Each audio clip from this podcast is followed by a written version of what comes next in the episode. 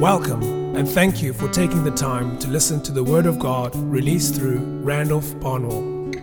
Randolph is the founder and senior elder of Gate Ministries, Durban Central. Be encouraged to access free additional resources for your edification at randolphbarnwell.com. Great grace, peace, and mercy from Christ be multiplied to you as you listen to this teaching. I have been experiencing great anointing, great access to God. Know how to describe it, but it's directly because of the mastery of integrity. God is saying, I've led you along this path. And so maintain your purity, and you will know my presence. Maintain your purity, and you will know my power. Maintain your purity, and the secret things on my heart I will share with you. I will share with you the benefits of integrity maybe next week or the week after. It'll take about two weeks to do. There's a host of benefits in the Old Testament specifically where writers would say what integrity will do for the man that is practically righteous. One of them is intimacy. Everyone say intimacy.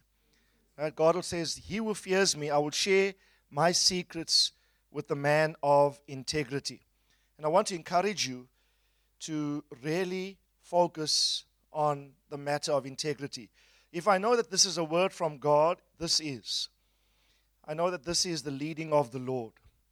And I don't want to rush and move on to another topic. There is another series I'm desiring to start regarding the Holy Ghost and His power that we must function in. But the Lord's saying, I haven't, I haven't got the green light of the Lord to start that yet. The Lord's saying, No, Get the people pure first.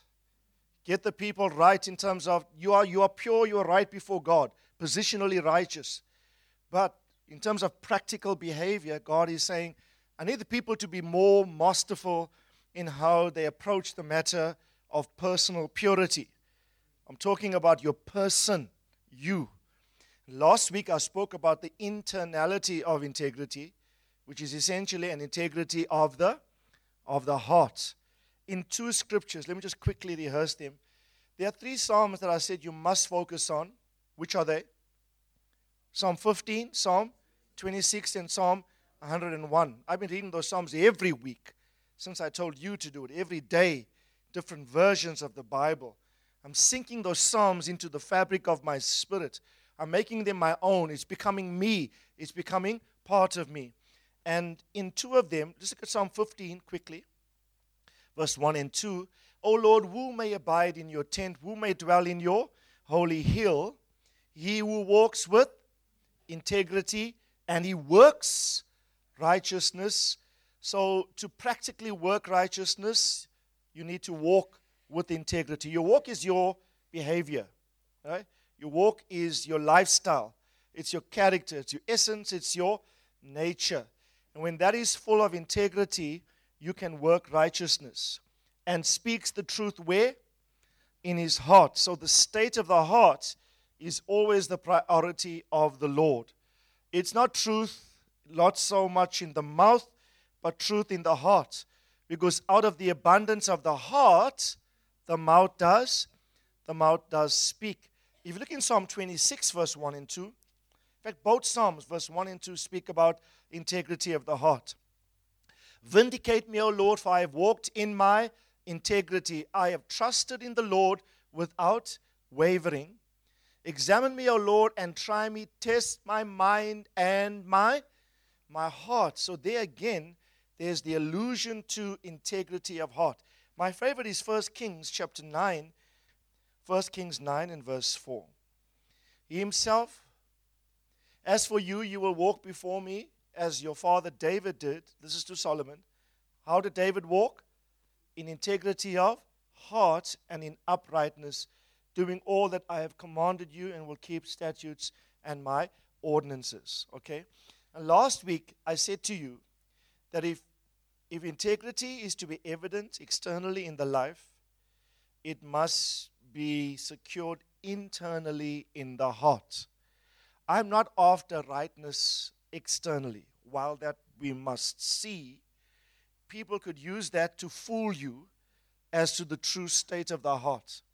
It's very easy to mask what is in your heart by doing behavior which externally is right, but that behavior externally is not reflective of the state of the internal man, the state of the heart. God is not fooled by external appearances. Last week we said this. Even the prophet Samuel wanted to elect Eliab, the eldest son of Jesse, as king, but God reminded him, man looks at the outside, but I check the I check the heart. By all external appearances, Eliab befitted kingship, but God said, No, no, no, no. Don't be fooled, my prophet, by how right the man looks outside. Because I, the Lord, we just read it in Psalm 26, I, the Lord, test and I examine, I try the mind and I try the and I I try the heart. And then I reminded you last week how that we must subscribe to innocence. Everyone say innocence. In other words, guiltlessness, blamelessness. You are innocent before the Lord. As we were worshiping, I'm just thinking that when you're innocent, you're pure, undefiled, um, unspoiled, untainted, not marred, not discolored by the wickedness or the lowering of standards in the world. When you're that way inclined and you live a pure life, your purity makes life simple, but impurity makes life stressful. Because when you are impure and you subscribe to, let's say, a lack of integrity, let's say you're given to lies. And so, like I said last time, you lie and you always require another lie to cover up the first lie. That's stress. You've got to be thinking consistently as to how I'm going to carry on this parade. I'm going to carry on acting. How, how am I going to maintain this hypocrisy? Maintenance of hypocrisy is stressful. And I'm saying to you, you some of you are stressed. I'm saying this by the by prophetically by the Holy Ghost. Some of you are stressed because of your duplicity. You, if you if you just come clean, the stress goes. Life becomes simple, right? And I want to encourage you, you don't need a stress relief tablet, right? Or depressant. Just live cleanly and the stress leaves. Yeah? You can deliver yourself, right? You can, you can set yourself free by just being pure. Zig Ziglar said, He who has nothing, how do you say, he, she, he who has nothing to hide has nothing to fear. He who has nothing to hide has nothing to fear. Because everything is exposed to the light. Every detail of, let me just put it like this if every detail, both public and private aspects of your life, can be brought to the light and be subject to scrutiny, and you're willing to do that, you are the great, you are the freest man on the planet. You are not just the freest man on the planet, you are the most powerful man on the planet. Because I will show you later when we talk about the benefits of integrity. Power attends purity. Power attends purity. And so I want to encourage you to, to, to focus on these things. I said to you last week if, you, if integrity is not internal first, if you don't make a decision that I'm going to let this integrity of mine really be the truest definition of my internal landscape. Everything that's true of Randolph internally. Never mind my external public life. Never mind what people see. It's when there are no eyes on deck. It's when I'm out of the purview of all people, even outside the purview of my wife. What then is the man? What then is the man? Right? Is the man behind the pulpit the same man in the bedroom? Is the man behind the pulpit the same man behind his PC when no one's looking, or on his phone when he's out of the purview of all eyes? Somebody once said that integrity is not just doing the right thing in the dark, but it's doing the right thing when no eye on the earth can see you, but every eye in the unseen world, both angels, demons, God, and Satan, can behold you. Right? We forget there's a view that is not natural. There's a view that comes from the realm of spirit to whom nothing is is hidden. So we can mask and fool everybody on the earth.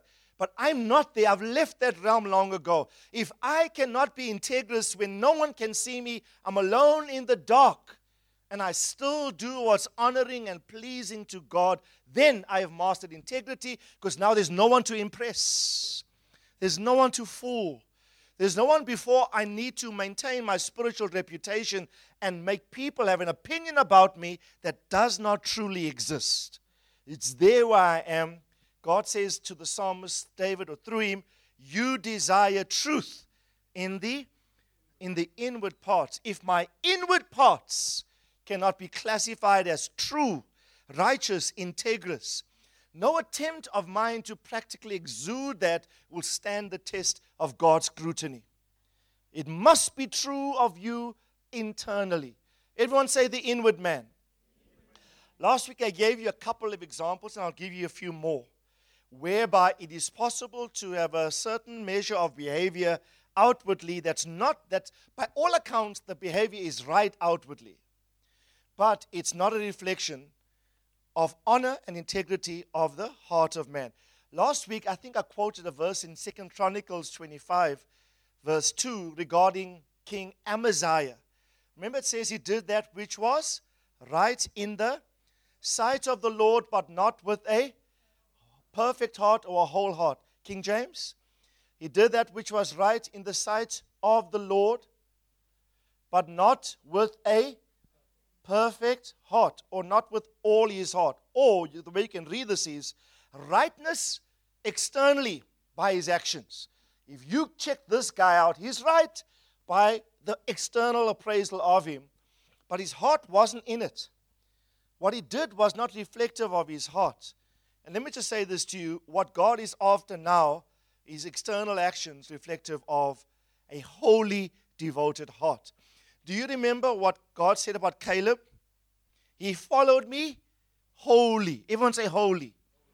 Right? He, together with Joshua, were the only two that believed they could go up, go in, and possess the land. They were outvoted by the negative report of 10 spies. God said, I, I, I kill everybody. I'll kill that whole generation off. I'll wait for their children to, to grow up and let them possess the land. So they had to wonder how many years? 40 years. I'm thinking, poor Caleb. This man is ready to, and Joshua ready to go. They have to suffer the consequences of a whole generation of unbelievers. Now think about those two guys. If there's ever two guys in the Bible I have the greatest respect for, I say I'll, I'll salute them. When I see them one day, salute brethren.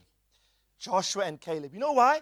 They're ready to possess something, full of faith, but they suffered the consequences of God's judgment on a whole corporate group of people. And in 40 years, still don't change their mind. In 40 years later, now when Joshua leads and the conquest and the divining portions of the land. What did Caleb say to Joshua? Well did the servant of the Lord Moses, 40 years before, promised me Hebron, this hill country. Hey, Joshua reminded him, there's still giants there, by the way. Still the same giants for 40 years. Now they've grown. 40 years of protein. They're pumping iron, these giants. 40 years. They're now bigger than ever. Caleb's view is no problem. They, my view 40 years ago was that they are boys' lunch. That's what he said. When, when, the, when the 10 spies said, We are like grasshoppers in our eyes, therefore we are grasshoppers in their eyes, Caleb says, No, your view is wrong. Your perception, perception or perspective is wrong. Caleb says, They are a, that's his actual words, they are a boys. Caleb said, We're going to chow today.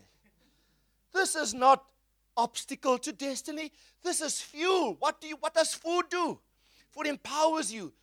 Caleb's view is this is nourishment. Let's take them. And in 40 years later, you know what he said to Joshua? I am as strong now as I was then. I, I've huge respect for this brother because in 40 years, his faith, his belief in what God originally promised did not wane. And you know what God said concerning this man? He followed me with all his heart. He followed me wholly. Everyone say holy. I don't care whether your promises haven't come to pass yet. Don't give up. Be like Caleb saying, I'm when the time comes for actual possession at that critical juncture, I cannot be weak. I have to have the same robust faith that I had when the promise was first delivered.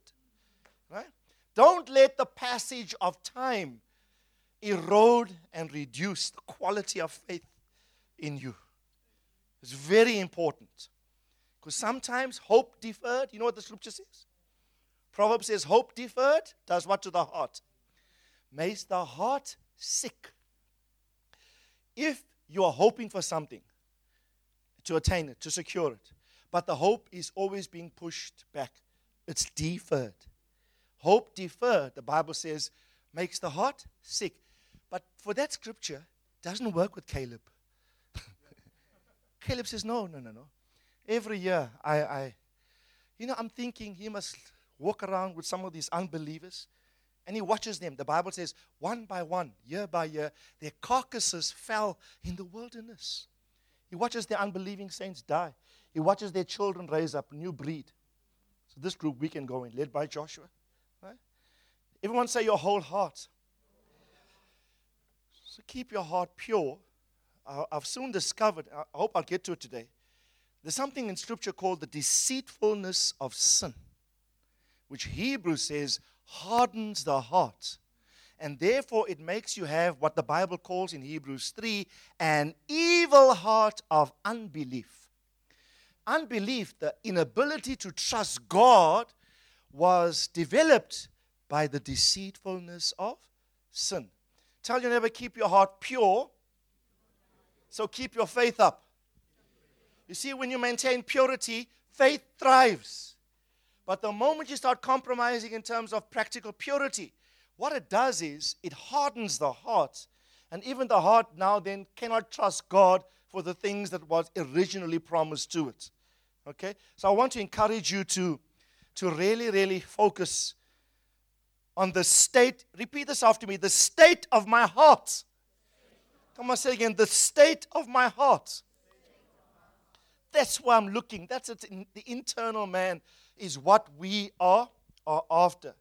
I gave you the following examples obeying God's command to avoid the consequences of disobedience rather than obeying to honor God. You're obeying, you're doing the right thing externally, right?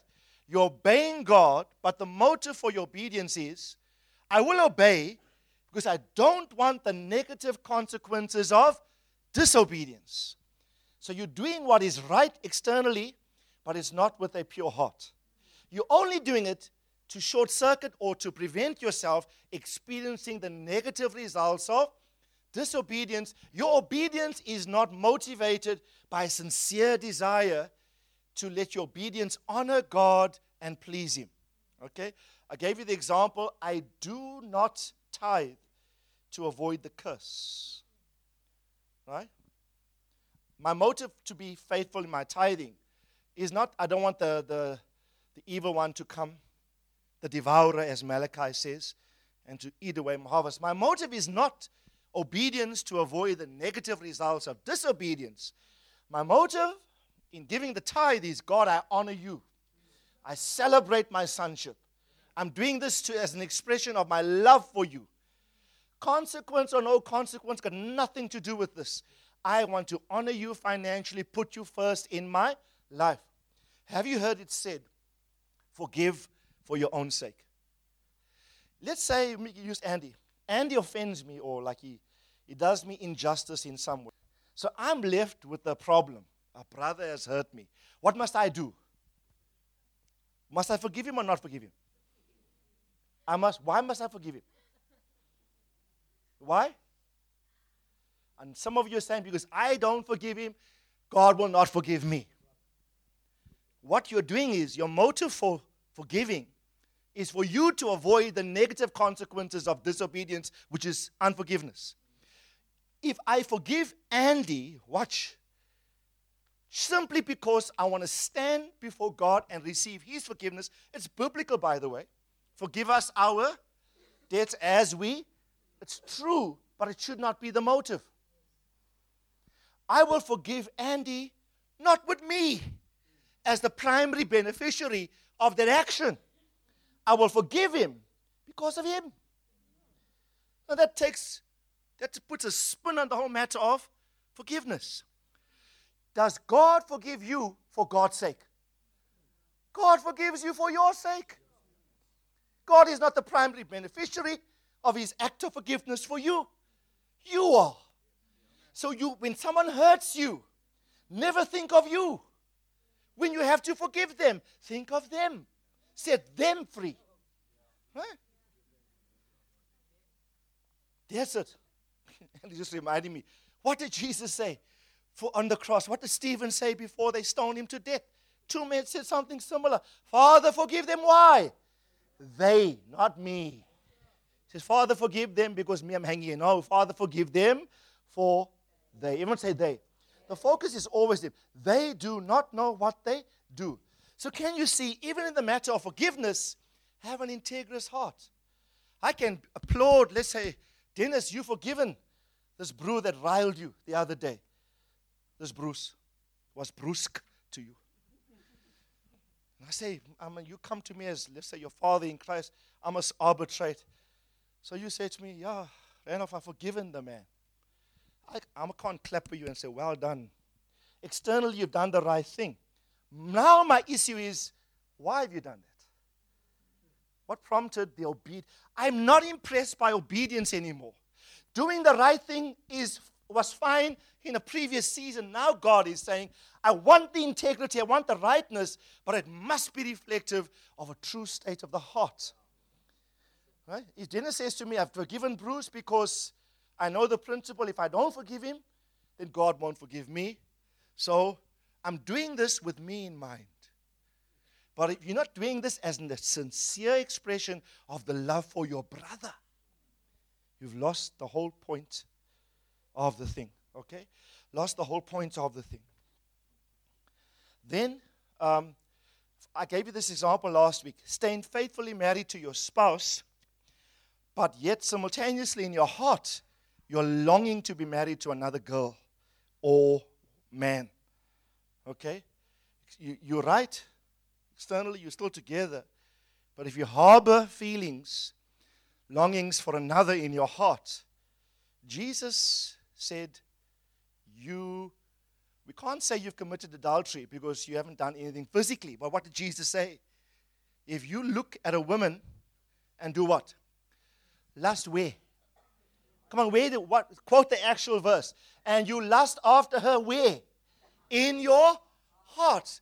You haven't externally committed anything grievous sexually externally, but where is it taking place? In the heart. He said, Jesus made this powerful statement You are just as guilty as the person caught in the act of adultery. Now, that tells me Jesus is not impressed by rightness externally. He is focused on on earth is going on in the man's heart. And the frightening thing is, what is true in the heart, even though it does not necessarily be carried out in the life, is just as good as if it's carried out in the life. Right? So now I have to watch everything. Things like jealousy, things like envy, things like strife. Right? If another pastor gets blessed, what is the state of my heart in reference to that? We trust in God for our building. He seems to ease by his second and third building. God, what's going on? God will use those things to test my, my heart. As a man thinks in his heart, so is he.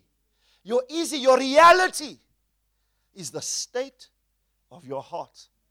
Right? Everything about you hinges upon the state of your heart.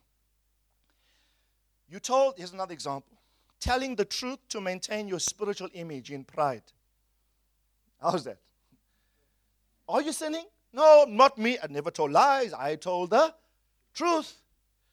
But I told the truth with the wrong motive to simply maintain my image in pride, whereas I would ordinarily have told lies if upholding the image was not so much an idolatrous pursuit within me. Simply stated. So you told the truth, right? I'm clapping for you. Hallelujah. The man's truthful. But ordinarily, in other words, if you would have told lies naturally, it would have spilled out. You would have told lies if you did not have an idol, an idolatrous pursuit in you. That idol in you is your image. Your image that you want to maintain in pride. So no one can fault you, a man of truth. Jesus would come and say, But the motivation was wrong. You would have ordinarily told lies if your passion to maintain your image wasn't so strong in pride. Okay? How about, I think I told you this last week. You are committed to righteousness, purity, morality in all respects. But if given half the chance, you would slip out and do the wrong. Given half a chance, given a slight leeway. Because you have not yet in your heart, you're still holding on to some proclivity, some inclination towards the thing. Okay? How about repenting from your sin simply because you were found out? But if ordinarily nobody found you out, you would have continued. Maybe got worse. I'll talk to you in a moment, if time permits, why God exposes. Right? And you are, it's not wrong, listen carefully, to repent since, or let me rephrase it. Somebody can very sincerely repent when found out. When you found out and you exposed, it is possible for someone to sincerely repent and change their behavior. What I'm talking about is when you are found out and you are still bent on carrying on, but you give the impression that you have repented. But there's no transformative behavior. There's no change in the in the man. What did John say to Pharisees that wanted to be baptized by him? Give me fruit of repentance. Give me signs, give me visible indications that you guys have sincerely turned from your heart. Here's a few more I added. Listen to these carefully. Everyone say integrity of the heart. Please track with me because God's going to deal with the house. You know what? I see power coming to the house. But power is going to ride on purity. I'm telling you, brethren, authority is coming to this house. Authority is coming to your lives. But God is saying, I will not attend my power with anything impure. If they're still harboring impurity, certain vices out of the view of most, and you think simultaneously you're going to have power, provision, preservation, protection, not going to happen. God said to Joshua, Consecrate the people, for tomorrow I will do, I will do wonders among them. God spoke to me these in the week. Listen carefully. Just one or two. I'll go on not dishonoring a leader in and of itself does not denote integrity. Listen carefully to what I'm saying.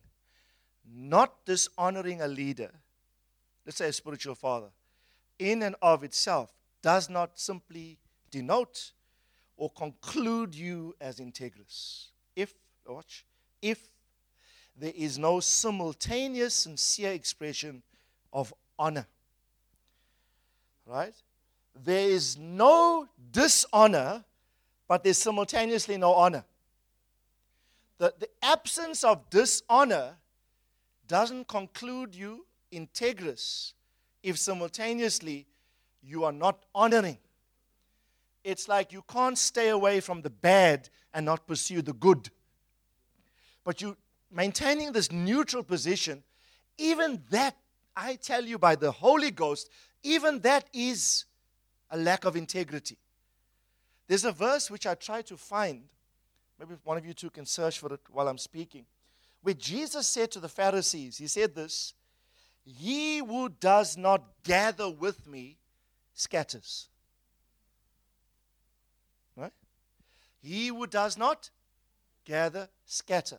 So, based on that verse, can I ask you a question? When do you scatter?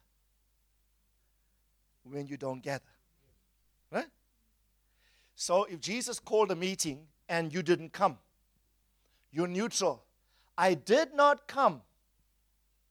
Jesus saying, so you have another agenda. You intend not on gathering, you intend on scattering. You argue with Jesus and say, No, I'm not intending on gathering, on scattering, I just didn't gather. Jesus would equate the non gathering position is equated to a scattering disposition. Right? So sometimes we stay away from honor and we say, um, yes, it's here. He who is not with me is against me. He who does not gather with me scatters.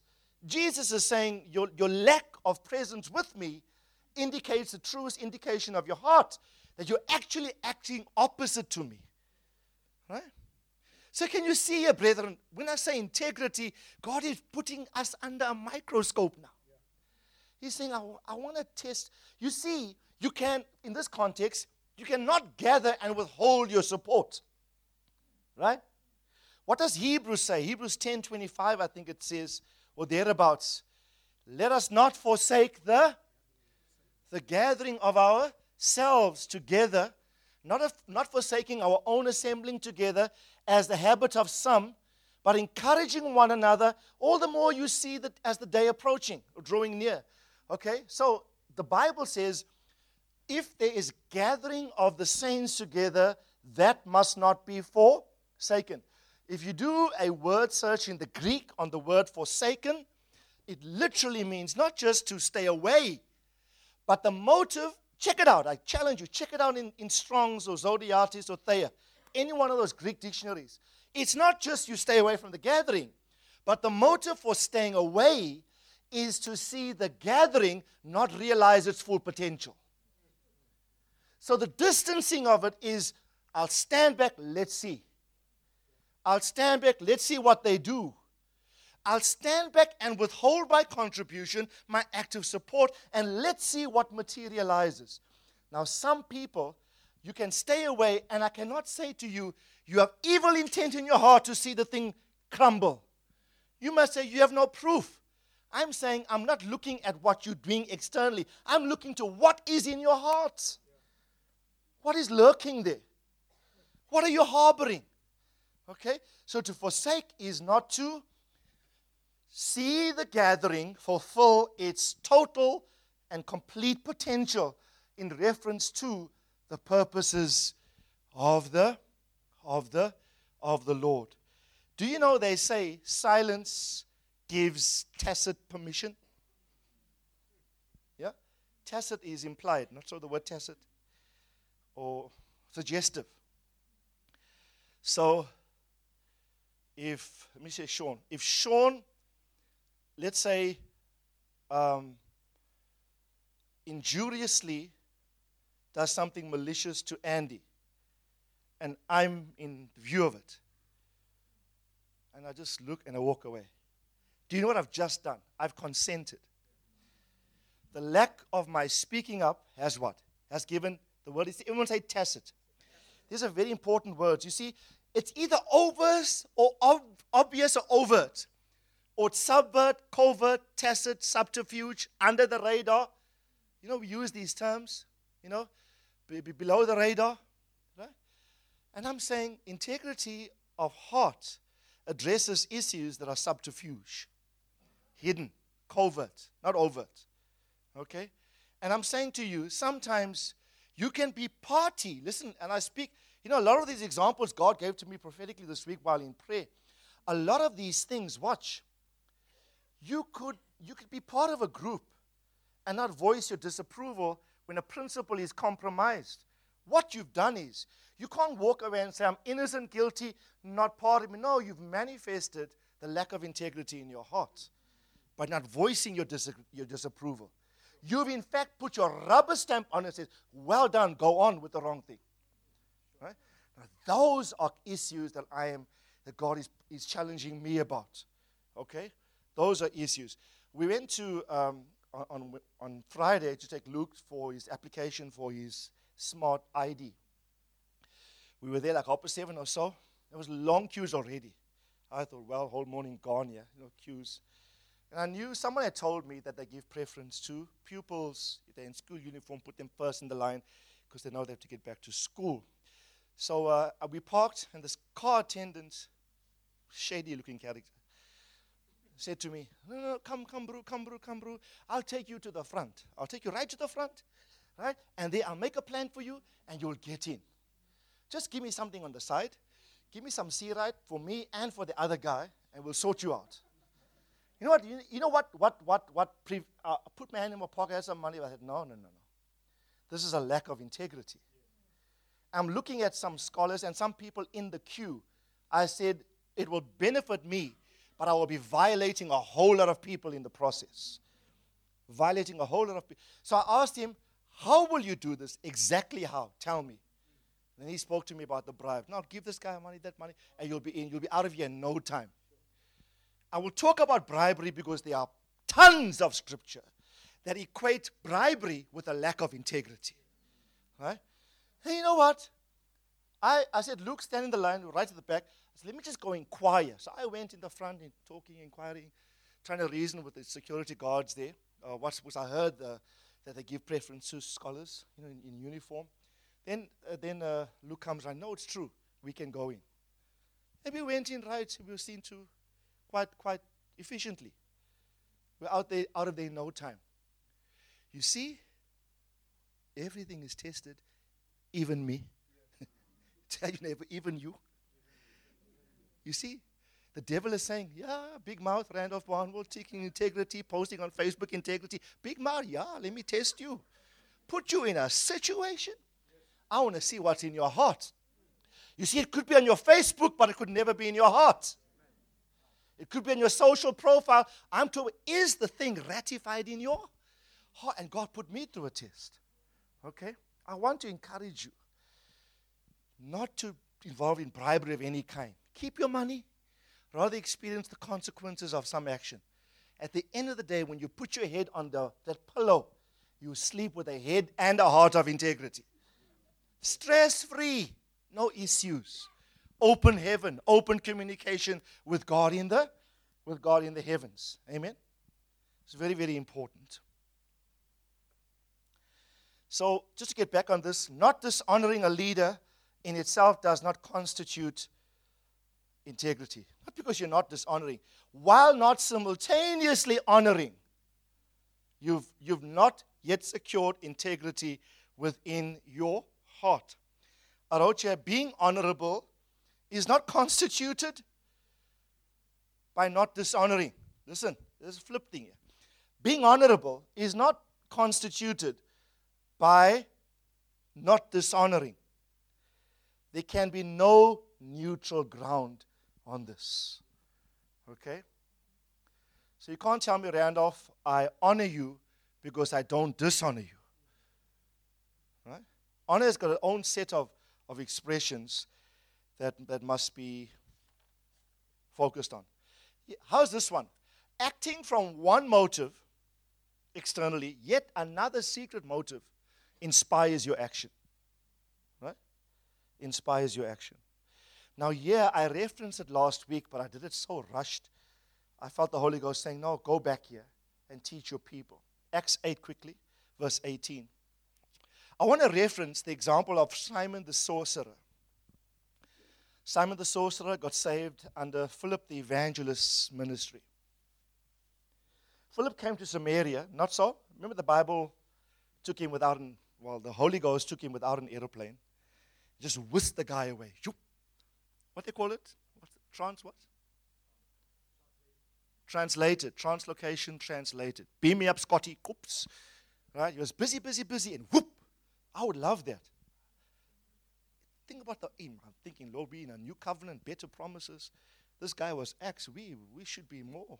You know. Say to the Lord, I need to be at a conference in New York, Lord, in the next five minutes. Just let it happen. Possible. no more aeroplanes, no more customs, no more passport issues. Okay? Just make sure the Lord bring you back because you can't go to customs. They'll say, Where's your passport? say, No, he beamed me up. Say, Well, let him take care of you. That'll be a thing if we come back and there's no stamp on the passport and the official says, Well, you got here via translation. Holy Spirit, you claim. So go back by that way. It'll be a great testimony He's in front of the man. You disappear. He'll become a believer tomorrow, right? or unless he'll, he'll, he'll leave that, that, that space of his through fear. It's a ghost that's just visited this place. Check this guy out. Simon saw, he's saved under Philip. Philip's gone to another place. The, the apostles from Jerusalem come down to Samaria. What is Philip by ministry calling? An evangelist. The evangelist has left the city. Everyone say apostles. Apostles come in. Here's a lesson you must learn. Evangelists will bring you to Christ, but apostles form Christ in you. The evangelistic spirit will introduce you to Christ, bring you into the kingdom of God. Once in, things apostolic are designed to mature you in the ways of God. You'll see this happen with this man. So he's saved by all accounts. The Bible, he believes in Christ.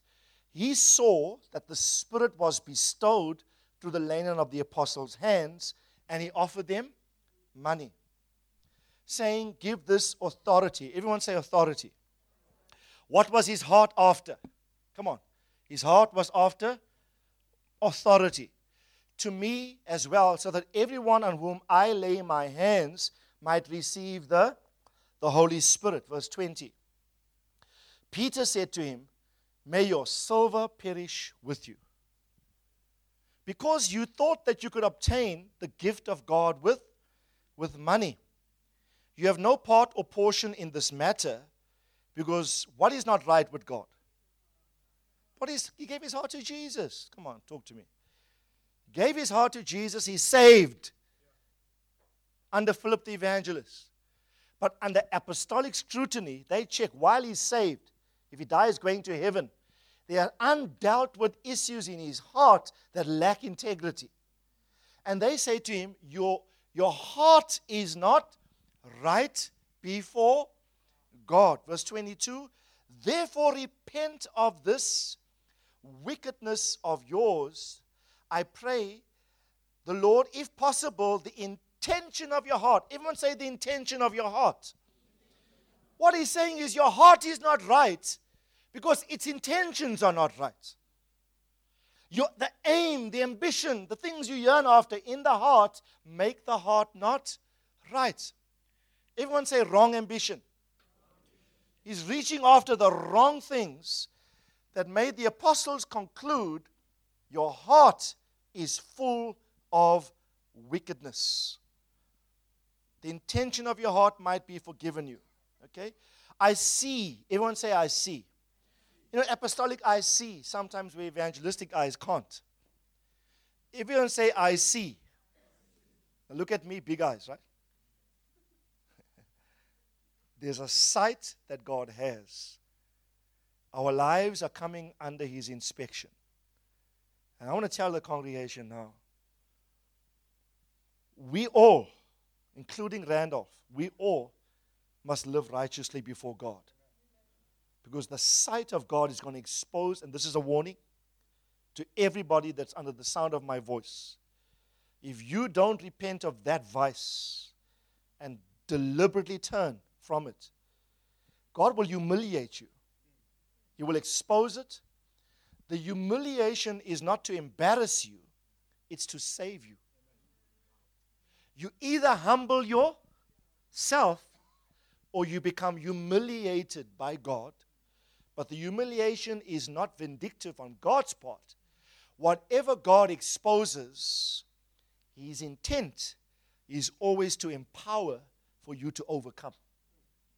The exposition of the Lord, the exposure of God on a matter, it's with the intent for God to empower the individual to overcome what has been exposed. Because what you conceal cannot be healed. If you're hiding, it cannot be rectified. But what God reveals, He heals. But so long it's concealed, it's gone, it's not opt, it's not out for God's healing of the thing. So I always draw great encouragement whenever God exposes something of me. Because God knows sometimes, listen carefully, He will speak to you period after period, time after time, right? And sometimes He knows, sure, my son, you really are stubborn, eh? Sure, how many times? God said, okay, crunch time now for you. Because I love you, I've now disciplined you, my son not with the intent of injuring you. For whomever I love, I I chasten. And my my exposure and the direct fashion in which I deal with it is actually a reflection of see how much I love you. I love you so much, I actually exposed you. Because left to yourself, you are a hell bent on a path of destruction. Okay? So God is very faithful to reveal. I cast upon the entire congregation by my utterance, even now, an anointing for God to expose, a grace for God to reveal, not to marginalize. You see, God never ever exposes to marginalize someone away to the fringes of His will. He does it in the hope that when it's exposed, the person will comply and be re- repentful, be so he can be restored back to the centrality of my will. Not the fringes, but the centrality of my will for that person. Simon wanted to buy the gift of the Holy Ghost. Not just the gift, he also wants to administer. He says, I want to lay hands on people too. You know why he was a sorcerer? He was used of occultic dabbling. He was used of life in the spirit, the wrong spirit, the domain of darkness. God yanks him out of that whole domain. Now he sees, hey, I don't just want to be an ordinary run of the mill believer. I'm used to these things. I see the apostles when they lay hands. Wow, gift of the Holy Ghost. I want this. I want it with money. Peter sees. I can just see Peter. Peter says, Brew, may your money perish with you.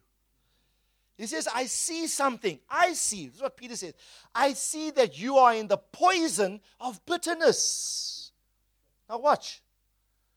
Peter's not addressing the issue, or is he addressing the issue? The issue externally was a man wanted to buy Holy Ghost power with money. Peter says that's a smokescreen. Your real problem, bro, is you are in the poison of bitterness, and that is the symptom of that problem. That is why, you know, we, we've been doing an extraordinarily, a huge amount of counseling recently. And sometimes we listen and we say, that's not the problem. I'm not going to address the problem you raise. What I see internally is a greater issue that's giving rise to this. Those are internal heart dispositions. Yeah? You know what they said to him? You're in the gall of bitterness. Do you know how serious bitterness is? Bitterness will mess up your priorities. What was Lot's problem? Bitter. Lot means what? Covering or veiled. But the root meaning of Lot is myrrh. What is myrrh? A symbol of bitterness. So bitterness blinds. His, his name means Lot, so he's covered. Abraham is right there, but he cannot see what Abraham represents.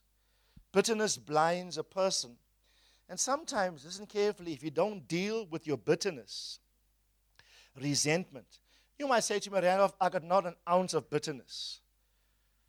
I'm saying you do. Listen to me. I'm saying you do, all of you, including me. I'm saying there's a residue there that you must get rid of. Your disappointment, you had expectations not met. You were disappointed, and unfortunately, you've allowed disappointment to lead to bitterness. Simon did not know undealt with bitterness in the heart can cause me to embark upon external actions that violate serious principles in God, like attempting to buy Holy Ghost power with money. That's not the issue. The root of it was an undealt bitterness. And, and do you know what they said? Repent of this malice of yours. Not so? Repent of this iniquity. The word iniquity here is malice. This I'm referencing verse um, 22, verse 23. Look at verse 23. You are in the word here is poison. You are in the gall of bitterness and you are in the bonds of iniquity. The word in the Greek here is translated malice. Do you know what is malice? What is a definition of a malicious person or malice as a, as a concept? What is it? What's malice? Evil intent, that's it. So it's a desire to injure somebody else. If I say you're full of malice or you're malicious, it means your attitude and your behavior in reference, let's say, to Trevlin, there's someone's malicious towards you. I'm saying the person, hey girl, has got it in for you.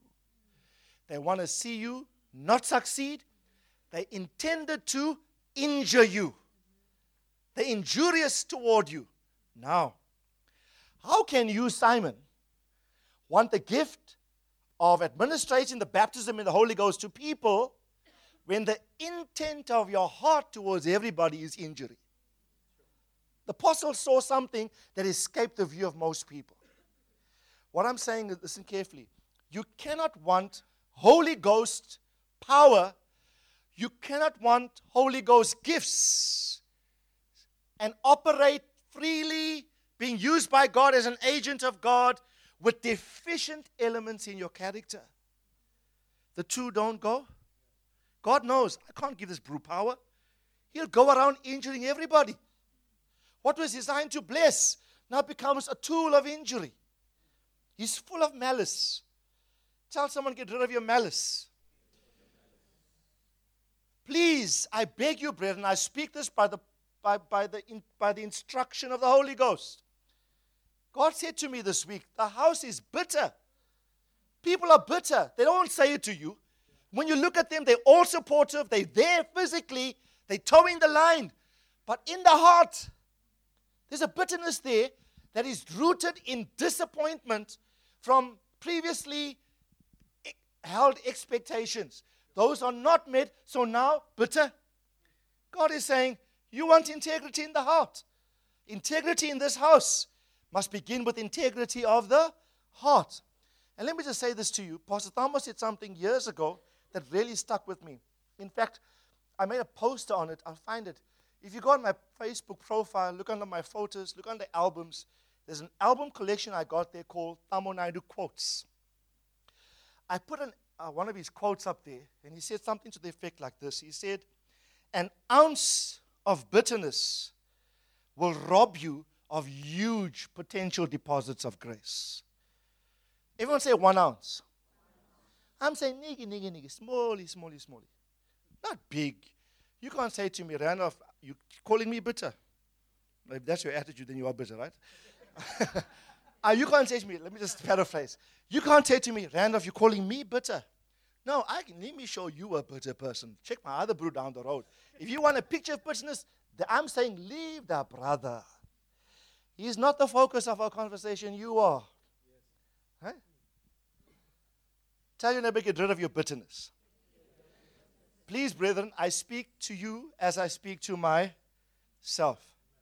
I have told you how many times I will never harbor one dishonorable thought towards Pastor Thamo or any leader I hold in high esteem. Right? I will not. I've instructed my soul, you will not put your foot in that domain of dishonoring those that I've sent to you. Don't honor you, don't, don't dishonor your, your leaders. It's going to be critical. So Simon, the sorcerer, unfor- well, fortunately for him, he does repent. Because later on he says, you know, pray to the Lord that the Lord will, the Lord will forgive me and that things will proceed smoothly for me. I'm just paraphrasing. Okay? Let me close because I want to close with something that I keep posting on the WhatsApp group and on Facebook this whole week. I want to talk about the privacy of your homes. There's a whole lot of things about the heart that I got, but I'll come back if the Lord permits later on. Psalm 26, Psalm 101, sorry, verse 2. Psalm 101, verse 2. I will give heed to the blameless way. When will you come to me? I'll talk about this question next week. This time is running away. I'll focus on this last part and I'll come in and I'll unpack the first part next week. This, this part grabs me.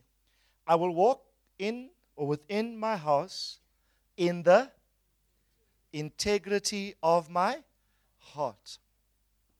How you walk in your house is determined how you walk in your heart.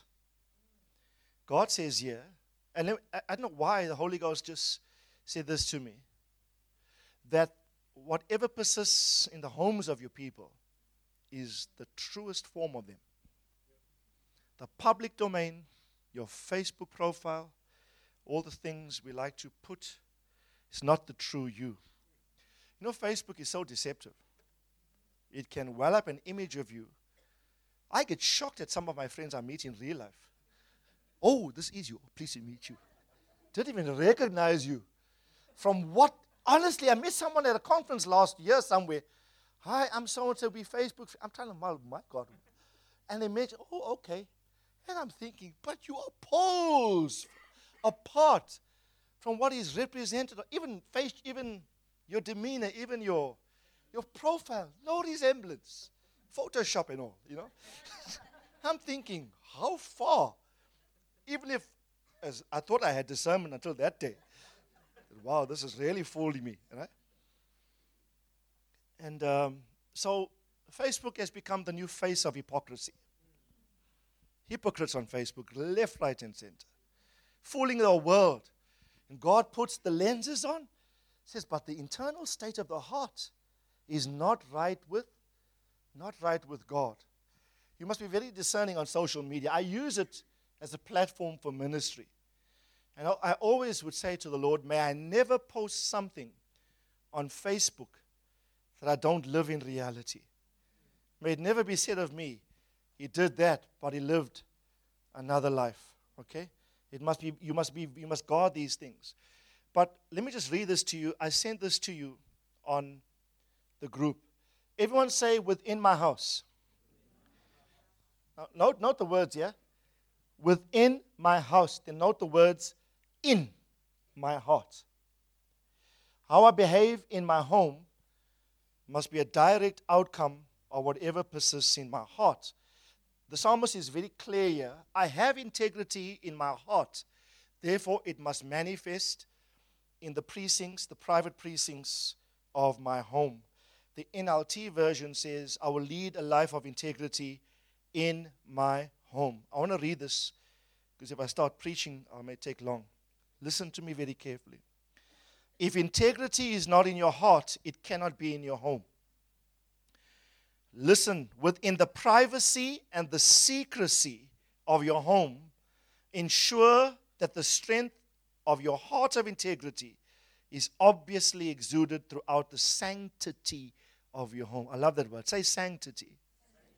Sanctified means pure. Sancti, sanctity, sanctum, pure environment. Say the sanctity of my home. I want to step into your homes. I want to see, smell cleanness. I'm not talking about natural. Yes, be clean naturally. But I'm talking about a clean spirit in the home. No defilement. I want, I want to sense God when I come there. Okay? Your home, your home must be a venue that God finds, God finds He Himself is most at home. I wrote here, keeping your heart pure will result in a home that is pure.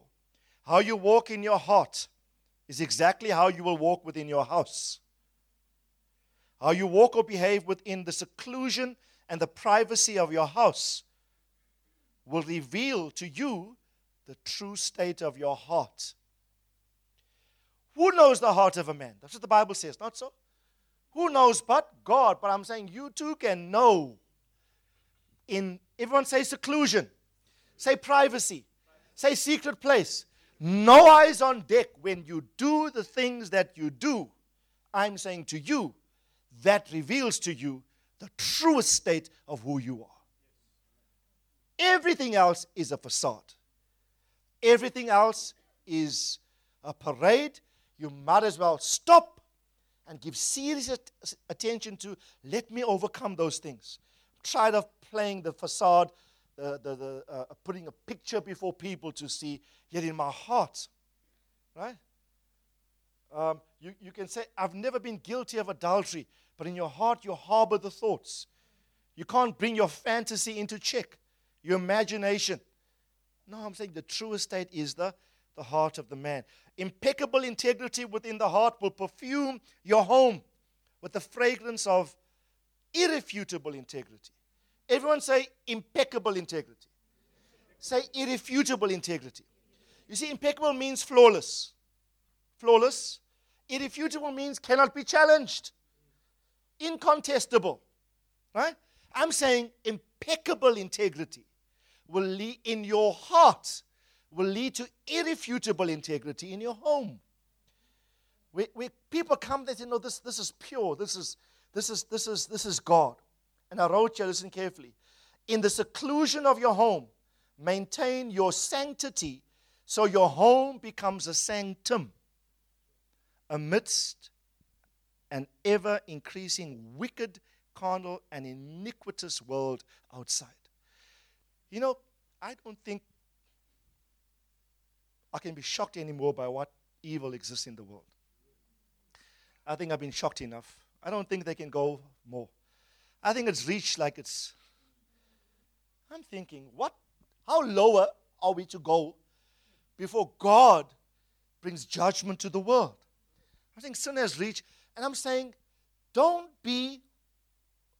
See my encouragement to you in reference to integrity in the context of an ever increasing wicked world outside. It's like waiting for no man. It's going to the nth level, the nth degree. And I'm saying, in the light of that process, we strengthen our process in reference to integrity. And where does everything start? In the home. I pray the spotlight of God be on your home. Spotlight of God be on your phone. Spotlight of God be on your PC. Spotlight of God be on the ambitions in your heart. Spotlight of God be on the intentions of your heart. Simon's heart was wicked because Peter said, the intentions, what you intend to do, is not honorable before the Lord. Okay? Listen carefully. Within your home, you might be isolated and out of the purview of most people, but you are never isolated from the view of God. Okay? Never ever isolated from the view of God. God sees where? Where no man can see. And I've got a bunch of scriptures here about that, which I won't go through because of, of time. But let me just encourage you with one thought.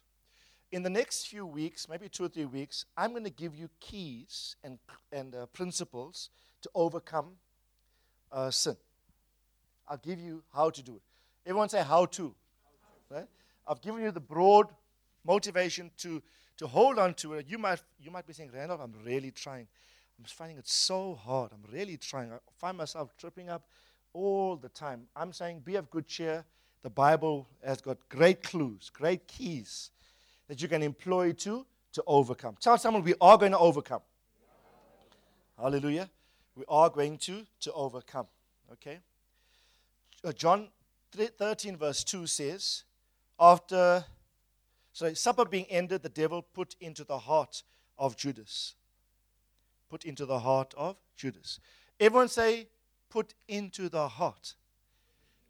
What I want to talk about here is you see, where did the idea come in Judas that, hey, I can betray this Jesus for 30 pieces of silver? Where did that thought come? Where? From who? Was it his originally? Where it came from? No, it came clear. The Bible says, Who put the thought there? That tells me I am not responsible for all my thoughts. Some thoughts are satanically inserted. Right? I can choose at that point, at the insertion, to either reject it or to accommodate it. Unfortunately, here is where I'm getting at. Who kept the money bags? Who was the treasurer of the group? What was his problem? greed. He did not see to a problem that Jesus would address throughout the Gospels.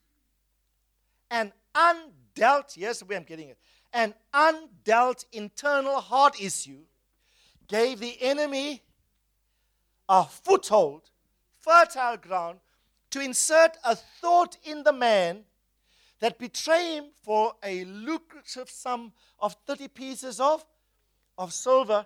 You see, Satan could not put that thought into the heart of someone that did not have a covetous issue.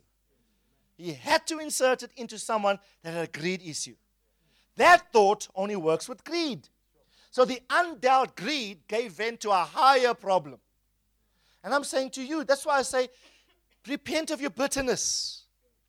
Say this of the Holy Ghost. Repent of your. You know why? It's going to be ground for other thoughts, which, if you were in a more sane position, you would have rejected. But because you are already compromised by your inability to deal with the first problem, now Satan compounds it with another one. Let me insert the thought. So I will overcome pornography. Why? I know that if I give myself to pornography, you know what's going to happen? That world becomes normal, becomes reflective. And guess what? Any thought of physical adultery or fornication, the enemy has already got a platform for other thoughts. I see to the one thing to avoid further damage. I'll talk more to this next week. I'll give you the scriptures that clearly indicate undealt carnality in one domain opens the door to a host of sins that the person, even in their righteous, right, sober mind, will never ever thought possible that they would be involved there. Some of you think, not me. Oh, the, these vices are, but not me. I'm saying, be careful, watch yourself. If you don't deal with the initial things I'm, to- uh, God says, I'm, I'm asking you, you're going to be it's like you get swallowed up. It pulls you into its grip. That's why God said to Cain, Sin crouches at your door, waiting to master you. But you must master it. Tell them a master sin. You see, the thought entered his heart. Look at how this ends. Verse 27. This is verse 2, right? They go to the Last Supper. Jesus breaks bread with them. Right? And check in verse 27 of John 13. After the morsel, so he eats the. In fact, Jesus gave him the best part, by the way. The best part of the bread was given to Judas. And the Bible says, after the morsel, Satan did what? Satan entered him. Now, when Satan enters you, it's literally like takes over your actions. It's like no turning back now. You could have turned back in verse 2. It's now verse 27, bro. There's no turning back now. Because, watch. You see, Satan only enters Judas when Judas entertained the thought. You cannot, if you entertain, everyone say entertain. If you entertain satanic thoughts, you allow Satan to enter himself. It's like one leads to the to the other. Right? Everyone say authority. It's coming a new authority to the house. I'll say this to you prophetic. There's going to come a new authority to you. What better place, Sherwin, can you be in when you stand in your house and saying, Come and scrutinize everything my phone, my laptop, my mind, intent. I am pre. Vindicate me, O God. David said, according to my integrity. What better place of power is that with, for anybody with God? And when you are in that way positioned, brethren, not because of you, because of the grace of God in you, they, you have nothing to fear because you have nothing to hide. But guess what? You have positioned yourself for? You have positioned yourself now to exercise great authority in the Spirit. Right? Jesus said this the prince of this world, the devil, has come, but he has nothing in me. You know what that means in the Greek? It means there's nothing in me that's like him. He cannot find anything to me to which he's attracted. That's why I encouraged you yesterday in the WhatsApp group last night concerning pornography. Hated so much. I'll talk more. There's a whole section I got here about hating iniquity and loving righteousness. You can never overcome that which you do not hate. If you love it, you can't overcome it. Learn to hate it.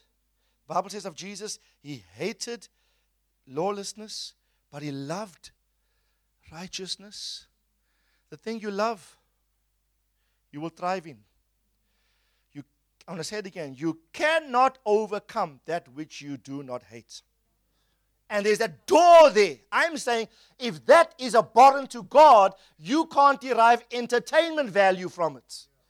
If God disgusted by it, if God nauseated by it, you can't accommodate it in your world and say, it won't harm me. It's innocent. It's purely entertainment. Nonsense. What you entertain can allow the enemy to enter. Everyone say serious times. I'm serious. I want the house pure. Nobody should be on an illegal site in the spirit at any level. God is saying, the people are waning up, down, up, down. God is saying consistent integrity, consistent purity. Keep yourself pure. That is what Paul said to his son Timothy. 2 Timothy 4:22. He said, "My son, keep yourself pure." Tell someone by grace. I'm saying you can do it by you can do it by grace if you are sitting with a friend, I say to all the young people, listen, you're sitting with a friend, you see something unsavory on TV coming. You tell your friends, you take a, make a bold stand for truth. Make a bold stand for integrity. Memorize this. Say them, sorry chaps, this is abhorrent to God. Right, big word. This is disgusting to God. Or use it easier. Say, this is nauseating to God. When God sees this, he wants to vomit. This God doesn't approve of. So I can't be entertained by something that God dislikes. Because in doing that, I reveal. Let me just say, let me put it another way. What you watch reveals what's in your heart. Integrity starts in the heart. You know what Jesus said in John 13? Lovely verse. John 15. He said, Now are you clean through the words which I have spoken to you. Do you know what's happening in this session? I say this by the Holy Ghost. Some of you that have got certain serious problems in reference to some of the things I've said, I say to you, without you knowing it, simply by listening to me, you have already been cleaned. He said to them, I'll text it to you on the church WhatsApp group. It's an amazing verse of scripture. He said, Now are you clean how? By the words which I have. Even some of you that have problems, do you not feel cleans? I'm feeling like a cleansing this morning. Like He washes us with the washing of water by the by the word. Tell someone you are clean. Come on, I, I believe it. Tell someone you are clean by what you heard. You are clean by what you've heard. You are cleansed. I say to you, by the Spirit of the Lord, God looks at you as God said, My son, you came here this morning, you've heard words that have cleansed you. I don't need to make an altar call and say, Come up for prayer. I'm saying prophetically, you know what to do, you know what decisions to make in your heart. I say to you, by the prophet of the Lord, now are you clean through the words which I have spoken to you. God's word is amazing. Lift up your hands. Let me just impart a blessing. I pray great grace and peace from God our Father and the Lord Jesus Christ and the seven spirits of the Lord be your portion. I pray that this grace will teach you to deny ungodliness. I pray that no one here will fall from their estate as Judas did. He fell from his apostleship, he fell from his portion, he fell from his allotment. Simon the sorcerer potentially could have no place nor portion in the matter, as by the words of Jesus, but he did repent. Father, today we repent. Forgive us. Help us to deal with the inclination, the proclivity, the leaning in the heart towards things that are displeasing to you. Clean us by the power of your Spirit. We will walk within our houses in the integrity of our hearts, Father, to be pleasing to you we love you. As we've sung this morning through worship, we really do love you. You prioritize your will and your purposes. I pray great grace and peace. Let the word wash and clean everybody now. Clean us, God. Cleanse us. I pray for all of us, even those of the house that are not yet. Cleanse us. Cleanse us deep within. Let there be an internal washing that removes every residual expression of bitterness. Father, forgive us of our bitterness because it's clouded judgments, it's led to dishonorable behaviors. Help us to deal with greed and covetousness, ambition, because it will open satanic insertions of thoughts which we think unthinkable. But Father, we want to be pure. Keep us, guard our hearts. Your word even says to guard our hearts, for out of it are the issues of life. Help us to keep ourselves, God. In Jesus' name we thank you. Amen. Amen. I would say to you,